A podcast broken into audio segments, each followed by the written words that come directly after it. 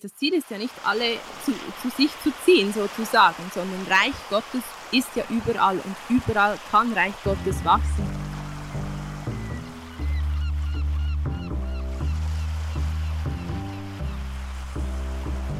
Ich habe immer das Gefühl, so, dass Tradition eigentlich nicht das Hüten von Asche sein sollte, sondern dieses Weitergeben von, von Feuer.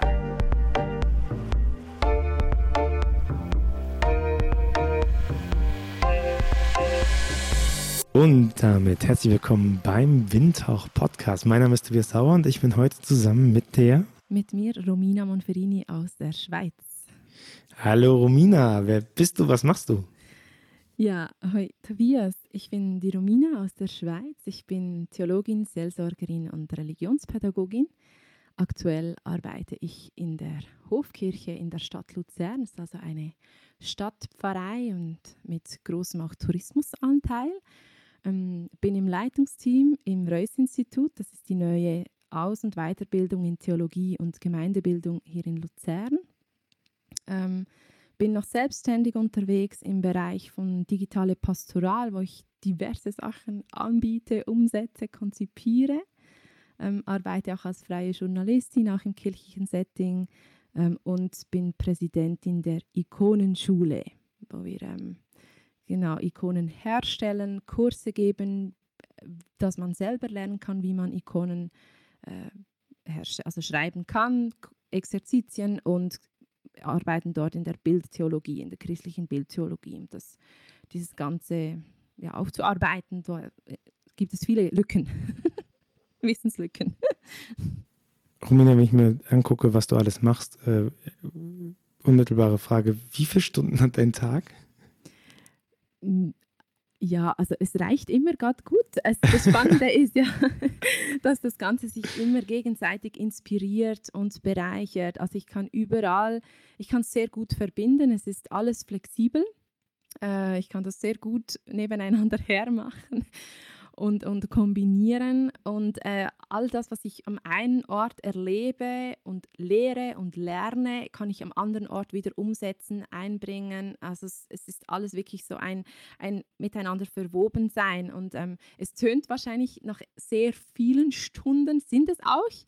Das gebe ich zu, ähm, wenn ich das mit anderen vergleiche in meinem Freundeskreis. Aber ähm, für mich ist es wirklich eine unglaubliche Leidenschaft und auch Hobby. Und ähm, mir macht es unglaublich Freude und es gibt mir auch sehr, sehr viel. Und ich kann durch all diese Engagements, die ich tue, immer wieder Freunde treffen, das mit Freunden erleben, ähm, ja, und auch Freizeit mit, damit kombinieren. Also ich bin viel unterwegs und erlebe dort dann neue Orte, neue Menschen, neue Situationen und versuche das dann immer so gerade direkt zu kombinieren. Daher geht es eigentlich. Gibt es, gibt es für dich so einen roten Faden, wo du sagst, so das ist so das Leitmotiv in den ganzen Sachen, die du machst? Mhm. Den gibt es. Es ist immer so, dass die, die Art von Kirche sein, wie verändert sich das auch aufgrund des gemeinsamen Priestertums aller Gläubigen? Wie geht das heute? Das, dieses selber Kirche sein, dieses Kirche sein und werden und dann das eben auf verschiedenen Ebenen, in der Pastoral, mit verschiedenen Generationen von Kindern ähm, bis älteren Menschen in der im Spital in der Seelsorge oder mit Gottesdiensten, aber eben auch in der Ausbildung von neuen ähm, Mitarbeitenden in der Kirche, auch im ökumenischen Setting. Das Reuss-Institut ist ökumenisch ähm, aufgebaut. Und das Ganze immer so mit einem Fundament, nicht zu sagen, hey, wir wollen einfach alles raushaben, was mit, mit ähm, irgendwie mit Spiritualität und mit, mit Gott, mit Jesus Christus zu tun hat, sondern das wirklich so wieder herausfiltern und dann sagen, was braucht es jetzt zum Kirche sein und zum Kirche werden? Was ist diese Generous Orthodoxie sozusagen des Ganzen? Und das zieht sich durch all diese Bereiche, wo ich arbeite, sei es im journalistischen Bereich oder in der Pfarrei, zieht sich das durch. Dann lass uns doch mal darüber reden, weil diese Frage stellt sich doch extrem, wenn wir irgendwie so aus so einer Zeit von der Volkskirche rauskommen die stark davon geprägt wurde, dass es halt jemand gab als Identifikationsfigur, die in irgendeiner Form gesagt hat, was gut was nicht so gut ist. Sowohl, also ich würde das auch ökumenisch fassen. Also die, ich glaube, die Pfarrperson und der Priester, die hatten im Dorf selber ein ähnliches Ansehen, ne? Je nachdem, ob das Dorf evangelisch oder katholisch war. So, ähm, das war schon eine, eine, eine, Leitperson, die da drin ist. Und äh, gleichzeitig gibt es in beiden Konfessionen mehr oder weniger ausgeprägt diese Idee vom Priestertum aller Getauften oder Priestertum aller Gläubigen, die, ähm, die ja ganz stark darauf baut, dass es mündige ChristInnen gibt, die eigenständig die Kirche bauen, so die eigenständig daran mitarbeiten. So, das ist jetzt Theorie und ähm, praktisch sieht es aber immer noch so aus, dass Ehrenamt irgendwie so ein bisschen, komm, wir haben ja nur die Aufgaben, wer kann die erledigen? Oft wird oder dass wir doch irgendjemanden brauchen, der Pfarrer ist oder doch irgendjemand brauchen, der Vorsteherin ist. So, was, äh, was würdest du sagen? Wie ist, der, wie ist der aktuelle Stand aus deiner Perspektive und was können wir tun? Ja, das ist das, das ganze System, das da etwas schwierig ist. Oder was ist der aktuelle Stand? Und dann auch halt wirklich die Personen, die in diesem System drin arbeiten, auch an der Basis. Da ähm, beschäftigt mich dann wirklich auch die Frage von, wie werden wir heute noch ausgebildet? Werden wir befähigt dazu, ähm, Menschen zu befähigen? Also, dass wir verstehen, dass nicht wir als hauptamtlich, als Professionelle alles tun und machen müssen. Wir können Reich Gottes nicht machen. Wir können christliche Gemeinschaft per se nicht alleine machen mit, mit Fachwissen. Und uns fehlen meistens auch die, ja, die, das Werkzeug, wie, wie setzen wir das jetzt um, wie begleiten wir diese Prozesse von, von Beginn an. Und ich habe jetzt oft beobachtet, ich habe auch viele Jahre studiert, zwei verschiedene Studiengänge, dass wir darin nicht ausgebildet werden. Wie können wir christliche Gemeinschaften im Kern ähm, fördern, unterstützen und wachsen lassen, ähm, ohne dass wir eben in diese alten Strukturen hineinverfallen, von wir sagen, wie es geht, wir äh, machen alles ähm, und sie konsumieren sie. Die Frage ist ja wirklich von echter Partizipation und das bedeutet auch, dass ich meine Art von, von Haltung, wie ich mit Menschen unterwegs bin, dementsprechend ähm, anpasse. Und ich glaube, da haben wir noch sehr, sehr viel Arbeit vor uns, auch als solche, die ausbilden wie sieht denn so eine christliche Gemeinde aus, aus wenn du jetzt träumen könntest, äh, die gebaut ist auf einem Priestertum aller Getauften? Vielfältig. Vielfältig in dem Sinn, dass es keine Rolle spielt, ob alle jetzt in einer, nehmen wir jetzt mal eine Pfarrei zum Beispiel, eine, eine Gemeinde, die müssen nicht alle dasselbe gut finden, dieselbe Liturgieform ähm, gut finden, dieselbe Art von diakonisch unterwegs sein, sondern das Ziel wäre eigentlich, dass man sich füreinander interessiert, aneinander wächst, miteinander wächst und so unterwegs ist, dass verschiedene Formen von Liturgie, von Spiritualität auch in einer Pfarrei möglich sind. Und was ich jetzt hier in der Schweiz immer wieder auch beobachte, ist es halt, dass das Team vorgibt, welche, welches Kirchenbild in dieser Pfarrei herrscht, welche Spiritualität da ähm, ja auch verstärkt gelebt wird. Nicht nur, nicht nur ausschließlich, aber vor, vor, ähm, ja, vor allem. Und da auch eine Vielfalt hineinzubringen. Und das, da brauchen wir natürlich alle Menschen, die sich einbringen in Kirche sein. Und dann müssen wir bereit sein, auch neue Sachen von Kirche zuzulassen. Ich, ich merke immer wieder, dass die, die Kirche immer wieder daran zerbrochen ist, ähm, weil wir uns an Bildern festgehalten haben, an, an Bildern von, wie Kirche sein soll und wir die, die unsere Vision, unsere Vorstellung von Kirche sein, von, von Gemeinde sein, mehr geliebt haben als die Gemeinschaft selbst. Und ich denke, das ist eine große Aufgabe, die wir haben, auch in der Pastoral, ähm, da allen eine Stimme zu geben, ähm, sie, damit sie sich einbringen können und ihre Art von Spiritualität, ihre Art von Kla Kirche sein und Werten einbringen können. Immer, immer, immer auf diesem selben Fundament, das ist dasselbe, diese typische Generis Orthodoxie, daran gibt es wie nichts zu rütteln, aber die Art und Weise, diese Vielfalt, die ist sozusagen grenzenlos eigentlich. Ich äh, stelle mir immer die Frage, wenn ich so, also gemein, es sind natürlich Bilder im Kopf, ne? Aber wenn ich so an eine Gemeinde denke, dann denke ich so an einen Stuhlkreis. Und dann frage ich mich natürlich, wie bekommen wir denn so einen Stuhlkreis partizipativ hin? Also es ist ja kein Geheimnis, dass ähm, ich äh, schon oft denke, dass diese Gemeinde, die alles kann, ähm, etwas ist, was ich glaube, was nicht funktioniert. So, sondern dass es wahrscheinlich mehrere Gemeinschaften sind, die sie irgendwie zusammenschließen oder voneinander wissen oder so. Ah, ich habe da jetzt kein großes Bild, weil das nicht so mein Hauptaufgabengebiet ist. Dafür habe ich ja dich, Romina. So, wie kann ich mir so eine Gemeinde denn vorstellen, wo so viel passieren kann? Ist das, ist das eine nur eine abstrakte Größe, in der Gemeinschaften gibt? Oder meinst du wirklich, dass es so eine Gemeinschaft gibt, die auch Gemeinde ist? Oder wie, wie könnte ich mir das vorstellen? Also ich glaube, es wird viele kleine oder es sind viele kleine Gemeinschaften, die aber nicht gegeneinander, sondern miteinander funktionieren und sozusagen die Andersartigkeit des anderen ähm, dankbar annehmen, weil wir ja so unglaublich unterschiedlich, äh, unterschiedlich sind. Und das Ziel ist ja vor allem auch loszulassen, also zu sagen, okay, ähm, es gibt, es geht nicht mehr alles gleich, es, es gibt nicht mehr alles so, wie es, wie es mal war. Ähm, und wenn es, die, also ganz konkret wir vor Ort hier erleben, dass Menschen auf uns zukommen und sagen, wir möchten gerne das und das und das und wir möchten es so, so und so. Und wir haben jetzt so ein Ressort erarbeitet in, unserem, in unserer Gemeinde, unserer Pfarrei. Ähm, das bedeutet Gemeinschaft Inneres und Gemeinschaft Äußeres. Da haben wir kein, das lösen wir nicht vom Team aus, sondern wir haben jetzt alles Ehrenamtliche, die jetzt sozusagen das Team sind. Und sie bestimmen, wie Pfarrei funktioniert, wo Pfarrei hingeht. Also nicht mehr das Team hat die Teamsitzungen und ähm, definiert, gibt vor, sondern alle Ehrenamtlichen sozusagen bilden die, das Pfarreiteam. Und wir treffen keine Entscheidungen mehr ohne die ähm, die Ehrenamtlichen, also die Gläubigen vor Ort, sie gestalten aktiv Kirche mit. Das heißt, bei uns gibt es gar nicht mehr diese typischen Teamsitzungen, diese, ähm, wo wir überlegen, wie gestalten wir dieses Sakrament, wie, was machen wir mit den Jungen, sondern holen die immer direkt dazu. Pro Ressort, jedes Ressort ist so aufgebaut, dass es eine Person aus dem Team dabei hat und alle an, maximal zwei und mehr sind nicht erlaubt und alle anderen müssen Menschen aus der Pfarrei sein, aus umliegenden Gebieten, können auch von weiter entfernt sein. Und die bestimmen absolut autonom. Und was sie bestimmen, das gilt.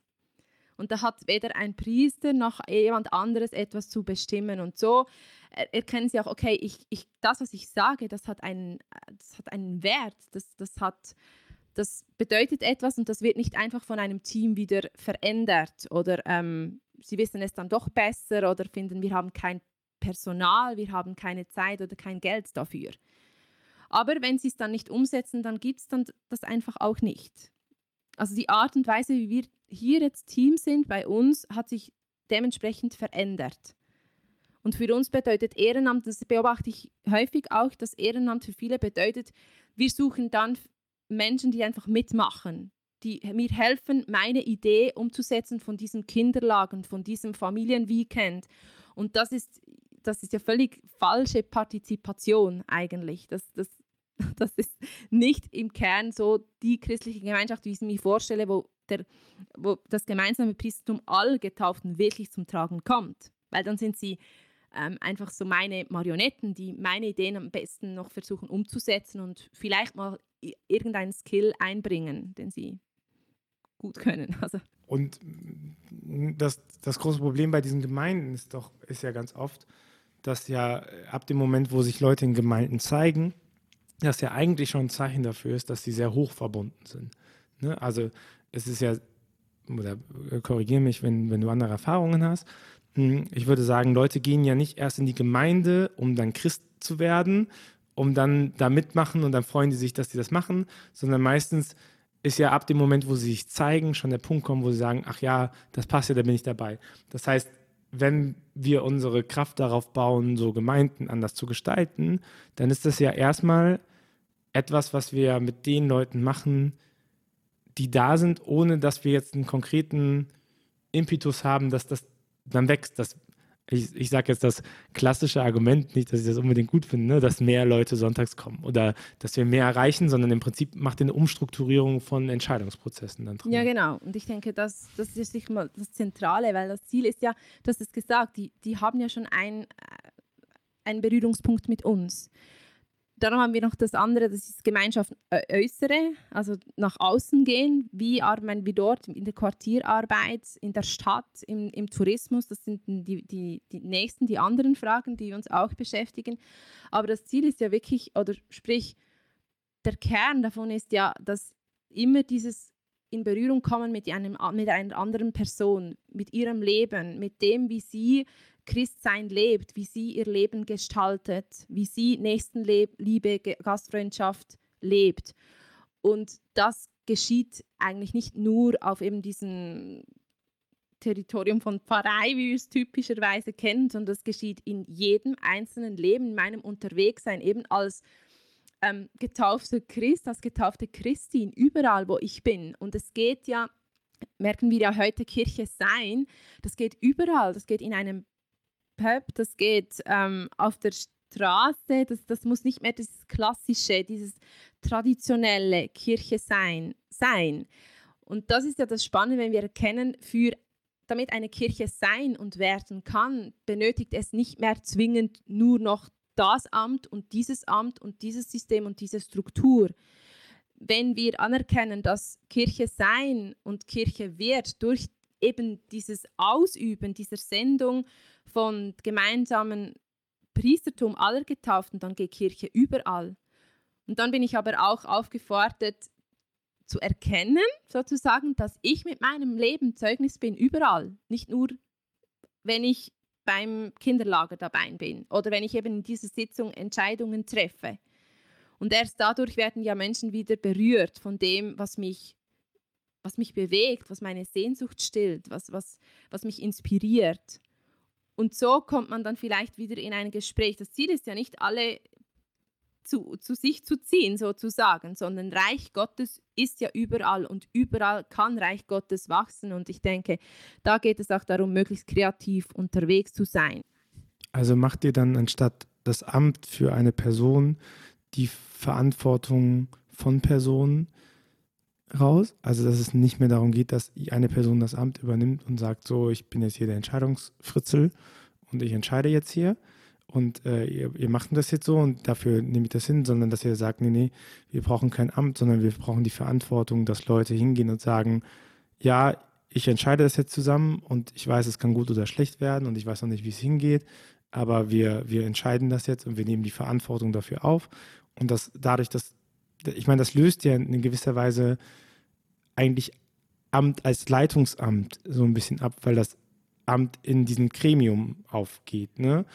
Und, und dann wäre deine These zu sagen, okay, wenn das passiert, wenn es nicht mehr, also ich, ich, ich, konstruiere jetzt deine These, du musst, äh, ne, dass, dass wenn es nicht mehr, ähm, wenn es nicht mehr ein Amt gibt, was verantwortlich ist, sondern wenn, wenn aus diesem Amt etwa, äh, Personen in die Verantwortung gebracht werden, also dass, dass es ein Gremium was dafür verantwortlich ist, dass dann auch die Grenzen verschwimmen, weil die ihre Verantwortung nicht nur innerhalb dieses Raums halt mit sich tragen, sondern diese Verantwortung auch außerhalb dieses Raums tragen und damit sich automatisch auch die Grenzen der Gemeinden in den Alltag reinziehen, weil genau. sie in den Alltag gehen.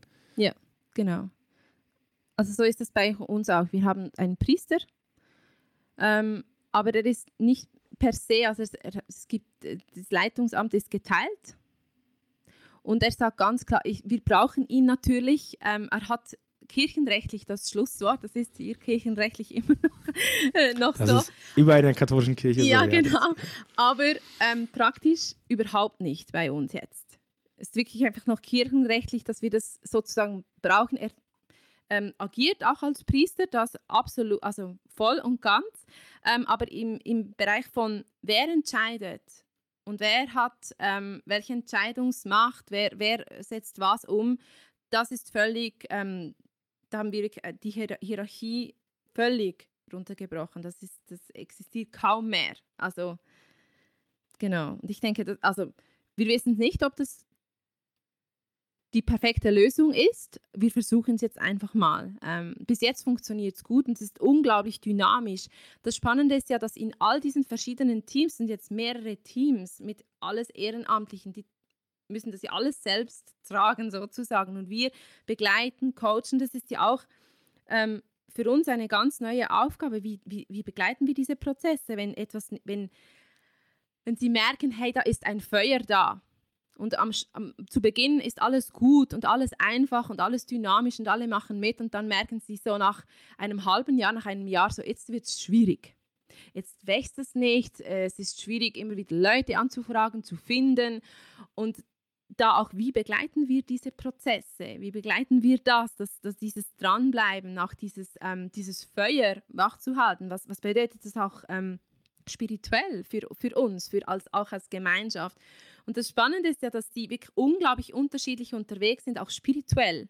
Und das ist für sie sehr anstrengend, in so einem Team zu sein, weil die eine ist voll charismatisch, die andere ist voll liberal, der andere kommt irgendwie aus dieser Ecke, der andere wieder aus der, aus der konservativen, traditionellen Ecke. Und das Ziel ist wirklich nicht, ähm, eine, eine Gruppe zusammen zu, die alle gleich denken, sondern extrem unterschiedlich. Und dass die miteinander ringen und in ihrer Gruppe entscheiden, so für, für die Sonntagsgottesdienste, für Familien bedeutet das jetzt das. Und das ist anstrengend. Da fließen manchmal auch Tränen, wenn man merkt, so, aber ich will doch das eigentlich so, weil ich verstehe Kirche, ich verstehe der Mensch, ich verstehe Gott so. Und dann so merken sie, aber mein Bruder, meine Schwester will das völlig anders und findet das nicht wichtig. Ich meine, es ist ja auch, wenn man Projekte den angeht und die funktionieren nicht und so. Und manchmal hat das ja auch damit zu tun, dass nur weil ich etwas möchte, es nicht bedeutet, dass ich der Richtige bin, es umzusetzen. Ne? Also gerade wenn wir jetzt nochmal in digitale Medien reingehen und sowas oder äh, vielleicht habe ich eine Art an mir, die, die, mir Charakter gibt, aber die Leute erschreckt, weil ich zum Beispiel sehr, sehr viel mit Ironie und Zynismus arbeite. Und dann kommt jemand rein und ich sage denen, na, du bist aber alt geworden. Und er sieht, es ist mein Erstkontakt und man merkt, das funktioniert nicht. Ne? Und ich glaube, es ist ja auch eine super schwierige Situation, Leuten, die kein Geld dafür bekommen, klarzumachen, dass das, was sie machen, zwar nett gemeint ist, aber leider nicht gut im Sinne von, das wird zu Erfolg führen. Ne? Oder, also ich meine, diese, diese, dieses zu kommunizieren, also wie kommuniziert man den Leuten auch, dass das nicht funktioniert, liegt nicht an deinen Ideen, aber an deiner Person ne? oder an, deine, an dem Ort, in dem du gerade bist. Du bist dafür nicht geeignet, der, der die Vorsängerin zu sein. So, deine Stimme ist schön, aber mehr im Chor. Ja, genau. Also es benötigt auch sehr, sehr viel Demut, also von jedem Einzelnen, der da dabei ist, weil ähm, das, was wir versuchen umzusetzen, als jetzt Hauptamtliche, das müssen ja Sie selbst auch lernen. Sie müssen auch lernen, Sie bestimmen nicht alleine, auch als Ehrenamtliche nicht, was für die anderen Kirche ist und wie Glaube geht. Und das, das muss man wirklich auf jeder Ebene runterbrechen. Also das geht auch bei Kindern nicht. Wir entscheiden für Kinder nicht. Also da ist auch die stelle ich auch gewisse Formen von Katechese per se in Frage. Wir bestimmen nicht, ähm, wie jetzt Kinder Kirche sein müssen und Kirche verstehen, auch egal welche Generation das ist. Und da auch zu sagen, okay, das Team, das sich damit beschäftigt, wie Kinder und Jugendliche in dieser Pfarrei äh, Raum bekommen, die bestimmen nicht von oben herab, die müssen sich überlegen wieder, wie gestalten wir das gemeinsam mit den Kindern, auch wenn es Fünfjährige sind. Also es ist extrem viel Aufwand, es ist viel komplizierter, viel anstrengender, so Gemeinde zu bauen, so Kirche zu sein, als wenn wir es so machen würden, wie wir es bisher gemacht haben. Ähm, aber für mich, also mir gibt es unglaublich viel, ähm, viel Hoffnung auch. Äh, und ich fühle mich da sehr wohl in dieser Gemeinde, dass ich da dort überhaupt arbeiten darf und das so erleben darf. Wir haben so drauf geguckt, wie wir das machen mit Leuten, die schon da sind, ne? die schon in der Gemeinde sind, die eine Gemeinde gefunden haben. Nun ist es ja so, dass sich innerhalb der klassischen Gemeindestruktur in Deutschland, sag mal so, 5% der Leute wiederfindet von den Leuten, die Kirchensteuer zahlen. Ne? Das heißt, wir gehen noch nicht mal irgendwie darauf, außerhalb vom binnenkirchlichen Kosmos zu gucken, sondern mal zu gucken, wer so prinzipiell noch interessiert ist und dafür, äh, wie schafft man es da, äh, äh, das Gefühl zu vermitteln, dass man selber Kirch sein ist oder selber für seinen Glauben eintreten darf oder also weißt du, diesen, diesen gleichen Impetus zu sagen, ich muss nicht darauf warten, dass jemand anderes mir mich verpflegt mit meinem Glauben oder mit meiner Spiritualität, sondern ich ähm, darf das als Ressource für mich nutzen. Mhm. Also deine Frage ist, wie man das macht oder wie, wie das. Welche Erfahrungen du da hast. Also ich meine, wir haben jetzt gerade diese, du hast gesagt, dein Leitmotiv ist, ähm, wie geht selber Kirche sein, ne? So. Und jetzt haben wir geguckt, wie geht selber Kirche sein in der Institution, also die zu befähigen. Und jetzt ist natürlich die Frage, wie schafft, wie, oder ich frage mich das schon, wie schafft man das jetzt auch außerhalb von der bestehenden Institution mit den bestehenden Leuten, die schon da sind, das auch zu vermitteln, weil das ist ja auch eine relevante, relevante Größe, ne? Ja, natürlich. Es ist ja nicht nur eine relevante, sondern wahrscheinlich die größere Größe in dieser Gleichung da. ähm, ja, es ist eine Realität. Ähm, ich glaube, das hat auch wieder mit, damit zu tun, wie sich auch die, die, die für sich schon äh, definieren konnten, dass das Sprich, es geht ja auch immer darum zu, zu deuten, was, was, was ist für mich Glaube, wie ist für mich Kirche und dass ich da wirklich auch erkenne und die, die Bestätigung bekomme, du darfst Kirche sein, dort, wo du bist, so wie du dir das auch ähm, ja, vorstellst und wenn es auf die und jene Art und Weise ist. Und ich glaube, da braucht es sehr viel noch Arbeit auf beiden Seiten, zu sagen, hey, dass die einen das nicht als minderwertig betrachten, denn überall, wo zwei oder drei in seinem Namen versammelt sind, ist Kirche.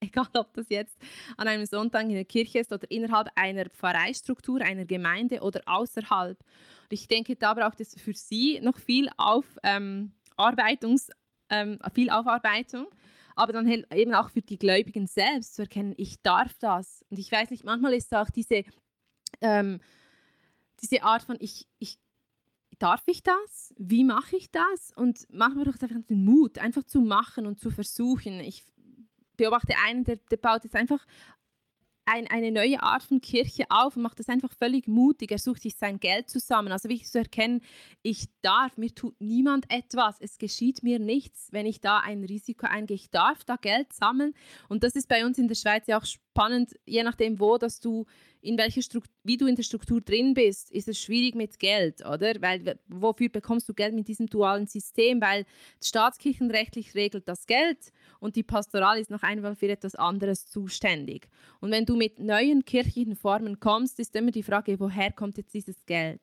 Ähm, und wer entscheidet, wie viel Geld wohin kommt, auch mit diesen Steuergeldern, oder? Und dann zu sagen, diese, sich frei zu machen und sagen, hey, ich ich überlege mir neue Formen von, von Geldauftreibung mit Crowdfunding, mit, mit Fundraising, mit, ähm, mit all dies, mit Verein gründen und, und ähm, ein, äh, einen Partnerkreis aufbauen und so neue Formen von Kirche sein ausprobieren. Und da beobachte ich viele spannende ähm, Projekte und, und Initiativen. Das, das Wichtige ist wirklich auch das Dranbleiben, das nicht aufgeben, weil es kommt sehr, sehr schnell der Frust und das verstehe ich auch unglaublich gut. Also ich erlebe das ja auch bei meinen Sachen, die ich selbstständig jetzt initiiert habe, auch meine Selbstständigkeit losgelöst von diesen Strukturen. Ähm, es ist neu und es ist immer wieder angegriffen und sagen alle wieder, ja, was, das bringt doch nicht, was soll das, oder? Und da sagen, hey, ich, das ist, ich tue das, weil es meine Berufung ist ähm, und weil ich das Gefühl habe, ähm, es ist richtig so und es tut anderen gut und ich erreiche noch viel mehr Menschen damit als nur in diesen klassischen Strukturen. Und ich meine, das ist ja noch nicht mal ähm, auf der Ebene, dass man sagen muss, okay, ähm, ganz groß oder sowas, ne? Also, äh, sondern ich weiß noch, als wir damals ähm, äh, als wir damals Dreifach Glauben gegründet haben, das war so das Blogprojekt, aus dem das hier alles gestartet ist. Und ich habe es von Anfang an ökumenisch gedacht. Und auch so aus der Sache so, hey, wir diskutieren die ganze Zeit, ob wir gemeinsam Abendmahl feiern dürfen und ob wir Eucharistiefeier zusammen machen. Und, und dann denke ich mir, aber das, ehrlich gesagt, ist das gar nicht das Problem von Menschen. So, das ist, das ist ein Problem unter Kirchenzugehörigen. Aber es ist kein Problem unter Menschen, weil niemand kann mir verbieten, mit anderen Menschen zu beten oder mit anderen Menschen das Brot zu brechen. So, und, und die Leute haben erstmal nicht das Bedürfnis, das Eucharistie zu nennen und in dieser liturgischen Form zu machen, sondern die haben erstmal das Bedürfnis, äh, einen wesentlichen Bestandteil von Christsein zu üben, das ist halt gemeinsam essen und Zeit und Segen teilen, Zeit und Brot teilen, ne? Segen und Brot teilen. So, das ist, das ist das, der relevante Punkt. Und wer soll mir verbieten, mit anderen zusammen zu essen und mich über Gott und die Welt zu unterhalten? Und ich glaube, das ist aber so stark in, in unseren ähm, in unsere Köpfe reingebracht worden, dass wir immer Angst haben, also ich, ich finde, das ist auch was sehr Katholisches, dass wir immer Angst haben, gleich kommt das Anathema.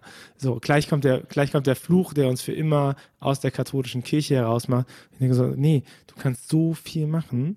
So, weil ganz ehrlich, niemand im Bereich von Wachstumspotenzial, niemand außerhalb von diesem ganz stark kirchlichen gibt was auf die liturgischen Formen, die reglementieren. So.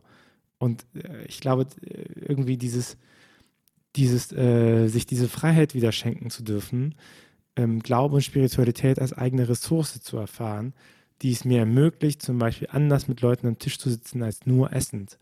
Ne?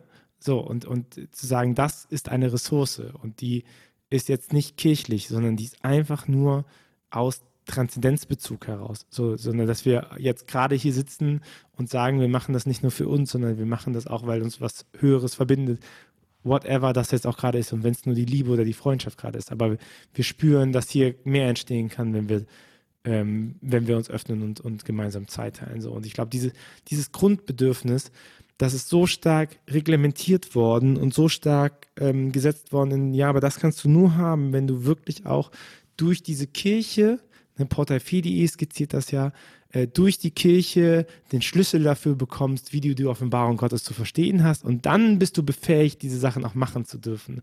Und ich würde sagen, nee, wir brauchen diese Grunderfahrung, weil der Mensch lernt nur über Erfahrungen. Ne? Erfahrungen sind, der, sind das A und O. Wir wissen nichts von dem, was wir haben, wenn wir nicht Erfahrungen damit machen und darauf halt eben aufbauend. Ja, äh, genau. Machen. Darum sage ich auch meistens, hey, mach einfach, versuch wir sind ja eigentlich primär ja auch, von, in der Pastoraltheologie sagt man auch, wir sind zuerst mal, also steht auch in Gaudium et Spes, eine Handlungsgemeinschaft und dann erst eine Deutungsgemeinschaft. Und ich merke immer dass wir daran auch immer wieder scheitern, dass wir zuerst deuten und überlegen, äh, das ist ja auch gut, es muss ja auch reflektiert werden dann, aber zuerst musst du mal machen, musst du mal wahrnehmen, was ist und dann setz das mal um, probier, sammle eben diese Erfahrungen und die können dann gedeutet werden und reflektiert werden. Also das ist ja, da merke ich wirklich, dass ja, diese, diese, diese Spannung auch, diese, ich, wiederhole mich jetzt, also diese Angst vor ähm, ja, bevor wir nichts gedeutet haben, können wir es auch nicht umsetzen. So. Das ist Dialog, das ist, ja. das kirchlicher Dialog. Also normaler Dialog besteht ja aus Fragen und Antworten und kirchlicher Dialog besteht ganz oft auf Antworten. Punkt.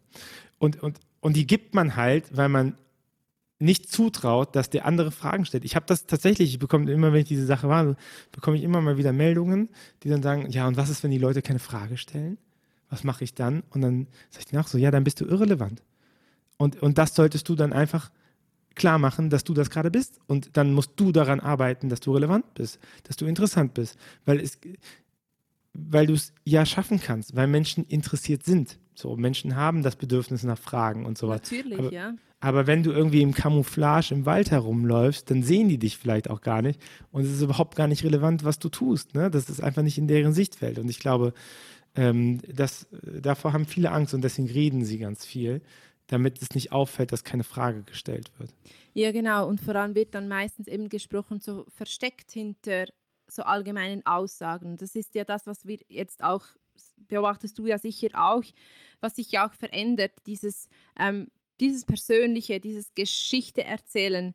Ähm, das erleben wir vor allem auch durch Social Media oder diese ganze Digi diese digitalen Plattformen, dass dieses Persönliche, ohne das funktioniert ja eigentlich gar nicht mehr. Und da merken wir ja auch jetzt fürs Analoge auch, wie einmal mehr habe ich das Gefühl, dass Menschen keine Informationen wollen. Ähm, sie wollen Geschichten, sie wollen ähm, wissen, an was du glaubst. Ähm, sie, wollen sie wollen deine Geschichten hö Geschichte hören, wie du das erlebst, wie bei dir Glaube Berge versetzt und nicht eben diese Fakten.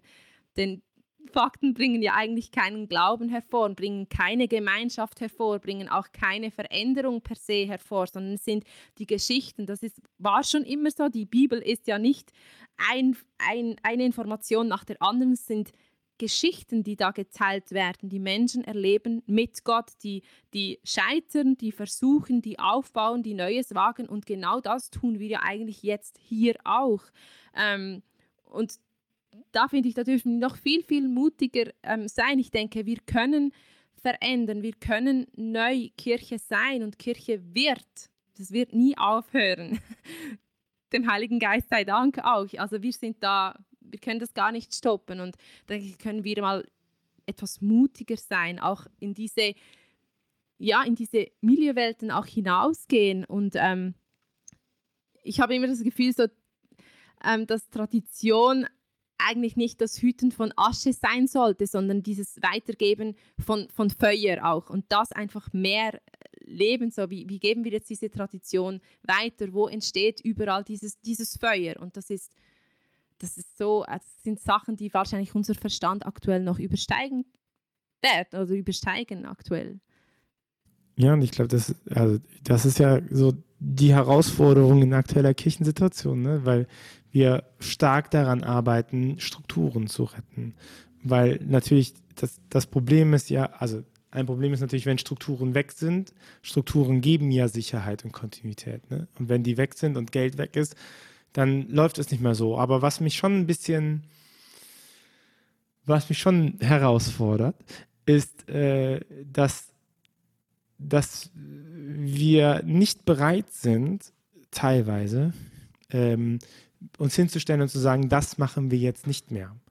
Weißt du? Also, wenn ich davon höre, dass irgendwie Kirchen saniert werden, Gebäude, wo jeder sagt, dass das Dorf als Kommune hält nicht mehr lange, äh, die Gemeinde als Kirchgemeinde hält nicht mehr lange, fünf bis zwanzig Jahre, je nachdem wie Lebenserwartung ist, so, aber trotzdem werden da nochmal Millionen reingesteckt, dass dann sich niemand hinstellt und sagt, nein, wir müssen jetzt dieser Gemeinde vor Ort sagen, das war's. Hier ist es vorbei hier ist der Schlusspunkt, wir können nicht mehr. Aber stattdessen machen wir das ganz viel noch ne? und, und versuchen zu retten, damit die Leute, die im Moment noch da sind, ähm, das noch ganz lange haben ne? und, und ja nicht ihren Job verlieren oder ja nicht das verändern. Aber was wir dabei vergessen ist, dass wir uns Kredit dafür nehmen für die zukünftige Generation. Weil die Tatsache, dass wir da rein investieren und alle neuen Projekte, die prozentuell wachsen, zu kämpfen haben mit Finanzierungen, mit Anerkennung als Gemeinden, mit, äh, mit einem Platz in, in, in, Synoden oder Verwaltungssachen, wo man sagen kann, okay, die haben sogar Stimmrecht, die können das mitentscheiden. Ne? Neue Projekte müssen alle darum kämpfen, dass die irgendwie Anerkennung haben. So, aber eine alte Gemeinde, die die halb tot ist, bekommt Kirchensteuermittel noch zugeschoben. So, und, und wir, diesen Kredit nehmen wir uns, dass wir uns, uns das noch leisten, das am Leben zu halten und dann nicht sagen, es geht nicht mehr. So. Und nicht auf dieser Strukturdebatte, wir müssen das mal größer ziehen und wir gucken jetzt irgendwie, dass wir das noch fixen. Nein, sondern zu sagen, wir müssen Sachen beenden. Wir müssen Sachen beenden, weil das Senfkorn muss sterben, um zu leben. Und das, wie, wie oft habe ich diesen, diesen Satz in meiner Kindheit gehört? Also wie oft ist das, ist, das, ist, gehört, das gehört ja zu den Evergreens äh, der, der Evangelien. Ne?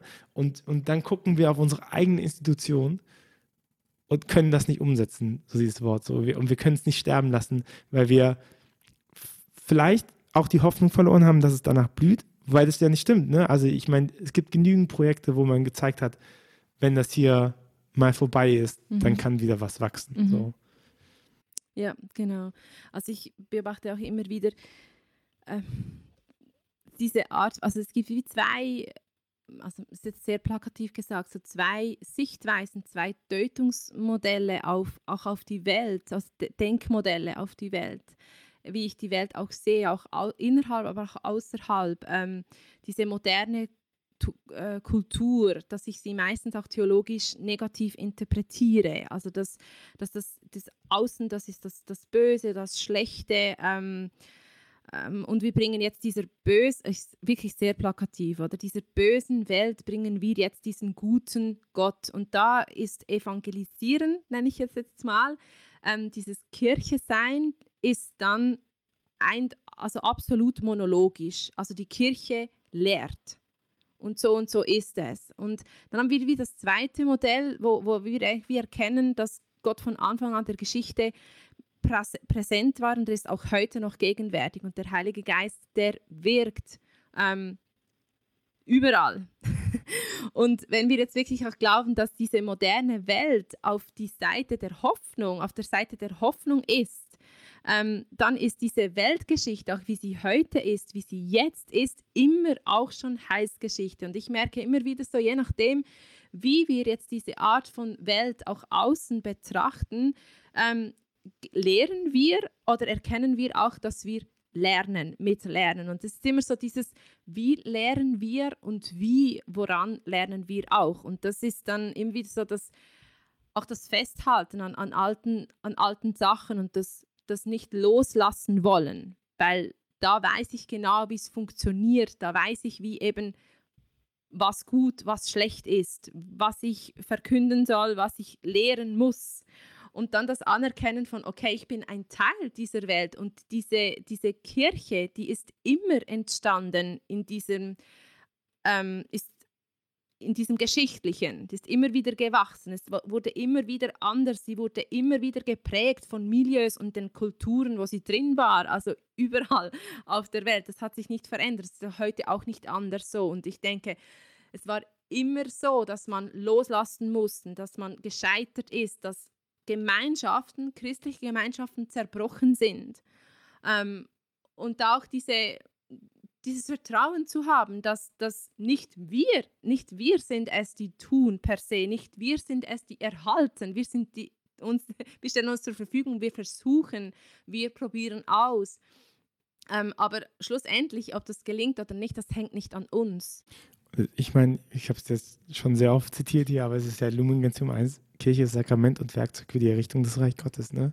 Und genau diese, das, was du beschreibst, ist genau dieser Werkzeugcharakter. Dieses, ähm, der Hammer macht halt das Beste, was er kann, aber der ist nicht der Architekt. Ne? So, der, und ich, ich, ich, ach, ich, mir geht das Herz auf, weil ich, weil ich glaube, dass ähm, diese Angst ganz, ganz oft daher kommt, dass man denkt, ähm, dass man Gott so klein denkt und sagt, wenn wir Gott nicht erklären, dann kann sich Gott nicht selber erklären. Ne? Also wir, wir brauchen diese Kirche als Deutungshoheit und die Gemeinschaft der Gläubigen, damit die Leute überhaupt erst verstehen, was das ist. Und ich bezweifle ja gar nicht, dass Sozialisation hilft, dass Leute verstehen, was Gott von einem sagt. Ne? Dass es hilft, Transzendenzbewusstsein zu stimulieren, eine Disclosure-Erfahrung zu haben, zu erkennen, dass Transzendenz gibt. Ohne Frage.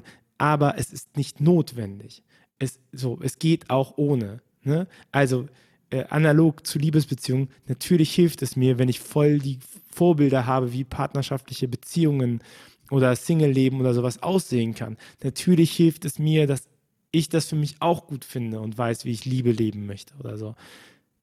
Aber selbst wenn ich das nicht habe, wenn ich nur destruktive Beziehungen um mich herum habe, kann ich das trotzdem konstruktiv machen. Es ist vielleicht anstrengender oder so, ne? aber ich kann das trotzdem machen.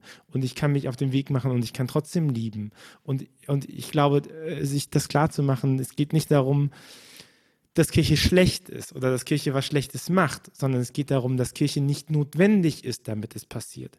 Und, und ganz oft denkt sie, sie wäre sie wäre die Gatekeeperin für Glaube und, und äh, sich klarzumachen, Kirche braucht den Glauben, ne? aber Glaube braucht nicht die Kirche. So, so, es hilft, ohne Frage. Gemeinschaft hilft und so, aber es ist nicht notwendig. Ich kann glauben ohne eine Gemeinschaft. So. Mhm. Und, und also ich, und ohne die, Gemeinschaft würde ich jetzt widersprechen. Naja, ich, Gemeinschaft glaube ich schon, dass es wichtig ist. Wir sind soziale Wesen, ne? Irgendwann ja. finden wir eine Gemeinschaft, aber es ist nicht so, ich kann, ich kann theoretisch, ich kann theoretisch meine Partnerperson nehmen und mit der Vanlife führen und und mir ist egal, was um mich herum passiert, das funktioniert. Ob das mich erfüllt auf Dauer, ist die andere Frage, aber es funktioniert. Es, meine Liebe wird dadurch nicht weniger oder mehr oder so. Ne? Also ich stelle nicht in Frage, dass, dass, dass Gemeinschaft einen sehr produktiven Einfluss darauf hat, wie, wie man glaubt. Aber es ist nicht notwendig. Mein Glaube ist nicht abhängig davon, dass eine Gemeinschaft existiert. Glaube ich. Mhm. Mhm. Ich denke, was da auch immer wieder wichtig ist, dass man sich überlegt, was ist auch der Ausgangspunkt? Von wo gehen wir aus? Also, und das, das sehe ich, also ich weiß nicht, ob du das auch beobachtest, wenn du unterwegs bist, dass, die, an dieser Frage äh, entzündet sich in der Praxis immer wieder ein Streit. Was ist jetzt dieser Ausgangspunkt? Ist es die Situation? Ist es das konkrete Milieu, der Kontext oder ist es das Evangelium?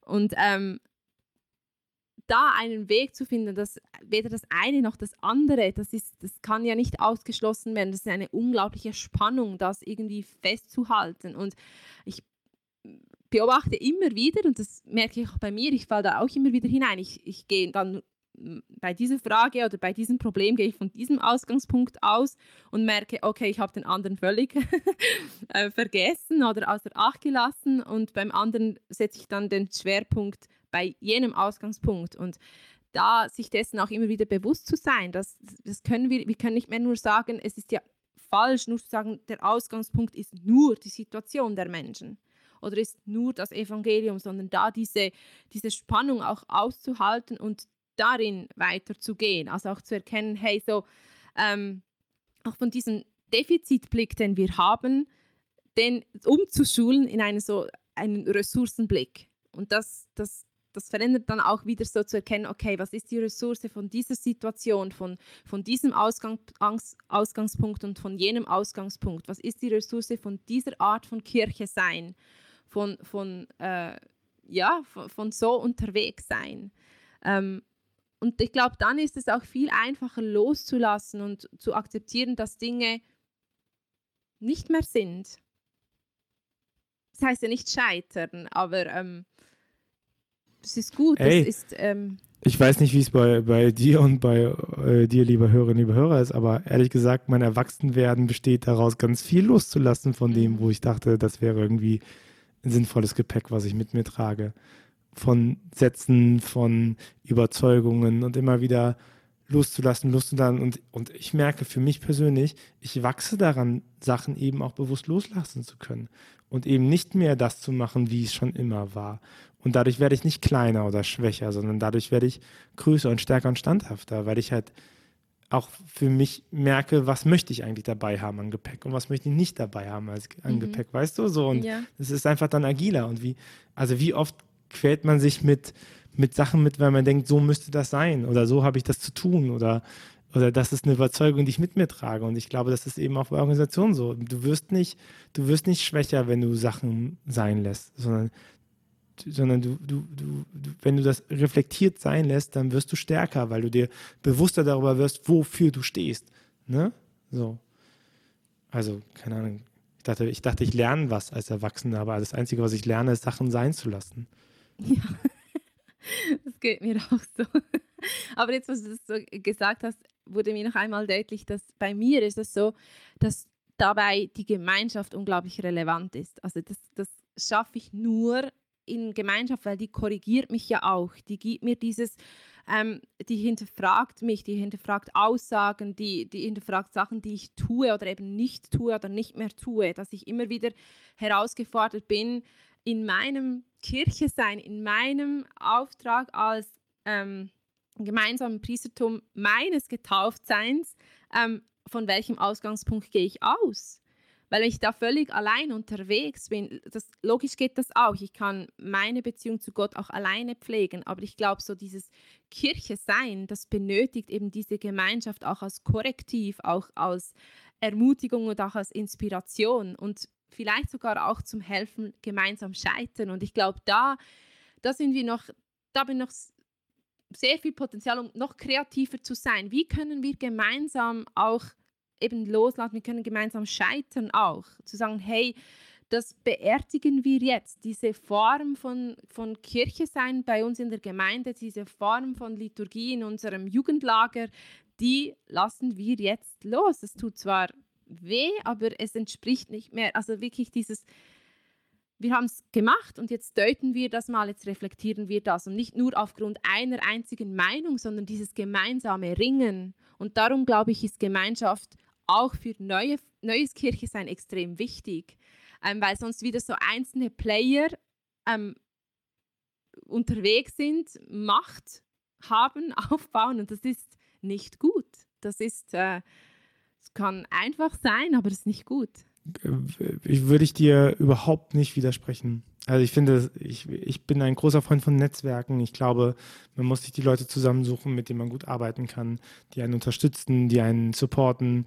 wo man sagt, von dir kann ich, äh, von dir kann ich Kritik aushalten. Ne? Also ich weiß, dass du es mit mir ehrlich meinst und wenn du mir sagst, das ist nicht in Ordnung, dann weiß ich, das war nicht in Ordnung, weil du mir das niemals sonst sagen würdest. So. Und, aber du wirst es mir auch sagen. So, und solche Leute braucht man in seiner Umgebung.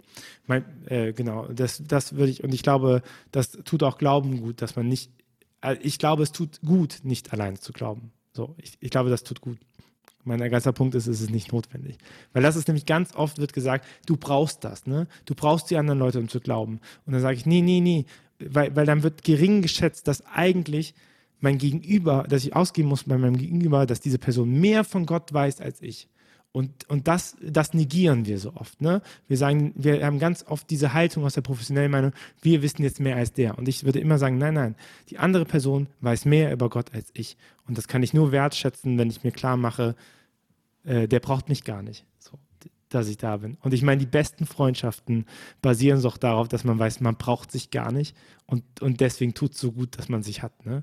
So, dass man eben nicht sagt, oh Gott, ey, dann nehme ich den halt mit, weil sonst komme ich nicht rein oder so, ne? Nee, nee. Wir wissen, wir kennen beide den Club, aber zusammen macht es einfach mehr Spaß. Und deswegen gehen wir da rein, so, weil wir mehr Spaß haben wollen, nicht weil wir uns brauchen oder weil es notwendig ist, dass wir jetzt irgendwie aneinander kleben. So. Ja, das stimmt. Romina, bevor ich dir die letzte Frage stelle, äh, ein Hinweis in eigener Sache. Wenn du, liebe Hörerinnen, liebe Hörer, diesen Podcast magst und diesen Podcast unterstützen möchtest, dann kannst du das sehr gerne machen auf steadyhq.com slash windtauch oder auch windtauch.ruach.jetzt slash support. Kannst du eine kleine Mitgliedschaft abschließen und diesen Podcast supporten.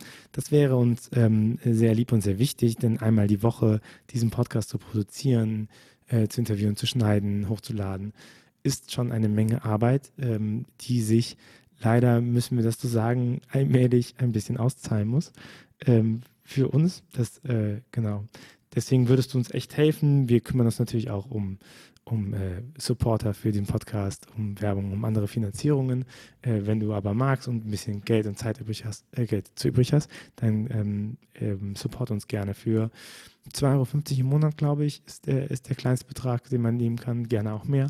Und äh, was du dafür bekommst, ist einmal die Woche auch ein Newsletter mit der Zusammenfassung des Podcasts. Also alle Thesen, die du jetzt gehört hast, kriegst du dann nochmal zum Nachlesen am Morgen zugeschickt, sodass du ähm, äh, einen direkten Überblick hast und wenn du irgendwann nochmal eine Hausarbeit schreiben musst oder einen Bericht und die fragst so, hm, wie war das nochmal mit Priestertum aller Getauften und Kirche und Aufbauen, dann kannst du dir einfach nochmal die E-Mail äh, mit Romina raussuchen oder auf die Homepage gehen und das nachlesen. Dann hast du nämlich auch Zugriff auf die vergangenen Folgen und die Zusammenfassungen. Ich glaube, das ist ein ganz guter Mehrwert, den man damit bekommt. Du würdest uns echt sehr helfen, äh, wenn du es unterstützt. Aber natürlich nur, wenn du das Geld hast, denn der Podcast bleibt kostenlos und der bleibt hörbar. Dafür werden wir sorgen. Ähm, genau. Und äh, gib, nicht, gib nicht Geld aus, was du nicht hast. So wichtig ist das hier dann äh, doch nicht.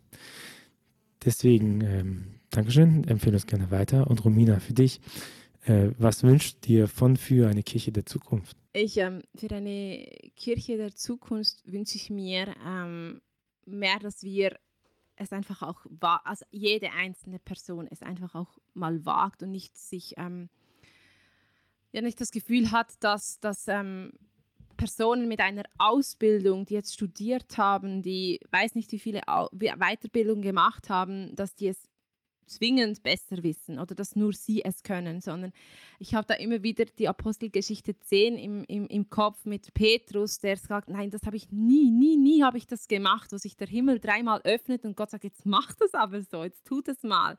Und Petrus, nein, nie, oder? Und immer dieses, und er tut es dann trotzdem, wo er sich dreimal weigert und, und wehrt und sagt, nein, um Gottes Willen, das tue ich nie, weil ich habe es noch nie gemacht. Und so diesen Mut auch für uns, so, hey, das war schon damals in der Bibel so. Und wenn du das Gefühl hast, hey, dann mach es einfach. Oder dass das immer wieder kommt und auf dich zukommt oder das Gefühl, probier, dann mach auch, wenn du das Gefühl hast, das hat die Kirche noch nie gemacht, das habe ich noch nie gemacht, das entspricht nicht dem, mach einfach. Und so toll finde ich auch in dieser Apostelgeschichte 10 steht dann, Petrus macht, aber er weiß nicht, was er, er geht dann dorthin und sagt, was soll ich jetzt tun? Ich habe keine Ahnung, was ich jetzt machen soll. Und er tut nichts anderes, als sich selbst zu sein. Und das wünsche ich wirklich uns als Kirche, dass jede und jeder der, der, ähm, ja, der da unterwegs ist, egal ob nah oder fern oder auf welche Art und Weise auch, in welcher Liebessituation, dass du nicht das Gefühl hast, hey, ich muss noch, ich muss zuerst herausfinden, wie und was und ein Konzept schreiben, sondern geh und tu es wie Petrus und dann mach, was du bist, sei du selbst und tu, wozu du einfach berufen bist, was deine Talente sind, was deine, deine Stärken sind. Und es kommt, es tönt einfach wirklich sehr einfach, aber liest die Apostelgeschichte 10, dort ist genauso geschehen. Und ich glaube, das tut uns als Kirche gut und das wünsche ich uns allen. Menschen, Gläubige, die wagen und nicht sagen nein, nie, nie, nie und dann einfach mal sich selbst sind, dort, wo sie hingestellt sind. Egal, ob das in einem Quartier ist, in einem Pub oder in einer, einer Kathedrale, sei du selbst und versuch nicht irgendetwas, irgendjemandem zu lieb zu sein oder zu, zu, zu tun. Versuch Kirche dort zu sein und werden zu lassen, wo du bist. Amen. ja, vielen, das vielen Dank. Anliegen. vielen, vielen Dank für die Tatsache, dass du all dein Wissen und deine Position hier geteilt hast. Vielen, anderen, äh, vielen Dank, dass du da warst. Ja, danke auch für die Einladung, für das Gespräch. Sehr gerne. Bis zum nächsten Mal. Mach's gut. Tschüss. Ciao.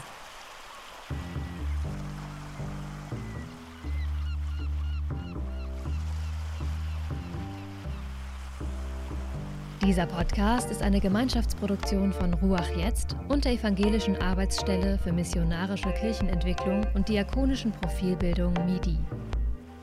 Produziert von Ruach Jetzt. Mehr Informationen findest du auf windhauch.ruach.jetzt.